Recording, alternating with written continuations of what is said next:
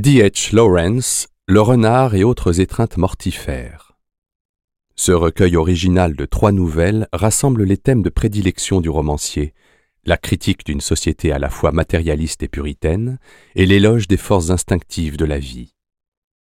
Lumineuse et douloureuse comme les caresses brûlantes du soleil, c'est à la célébration de la nature sous toutes ses formes qu'incitent ces histoires d'âme. Cher Henry, je n'ai pas cessé de penser à cette histoire qui nous concerne tous les deux, mais cela me paraît impossible. Quand vous n'êtes pas là, je me rends compte que je suis complètement folle. Quand vous êtes là, c'est comme si j'étais aveugle aux choses telles qu'elles sont réellement.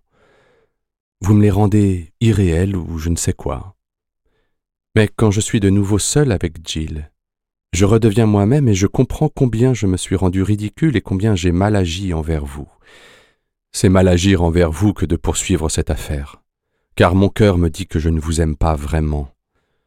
Je sais que les gens racontent des tas d'absurdités sur l'amour, mais je ne veux pas de ça. J'ai envie de m'en tenir aux faits et d'agir de manière sensée, et il me semble que c'est précisément ce que je ne fais pas. Je ne vois pas pourquoi je vous épouserais.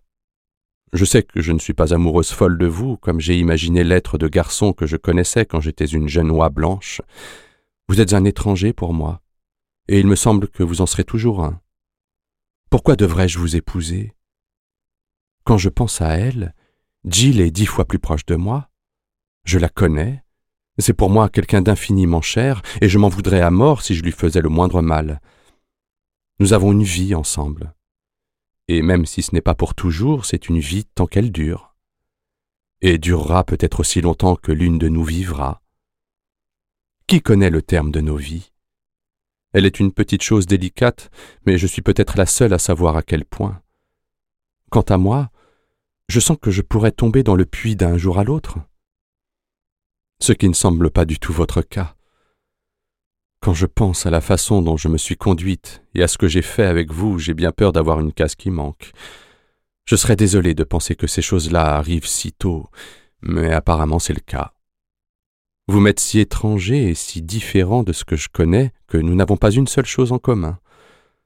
Quant à l'amour, le mot même me paraît impossible. Je sais ce que l'amour signifie, même dans le cas de Jill, et je sais que dans cette affaire avec vous, c'est une impossibilité absolue. Comme d'aller au Canada. Je n'étais sûrement pas moi-même quand j'ai promis une telle chose.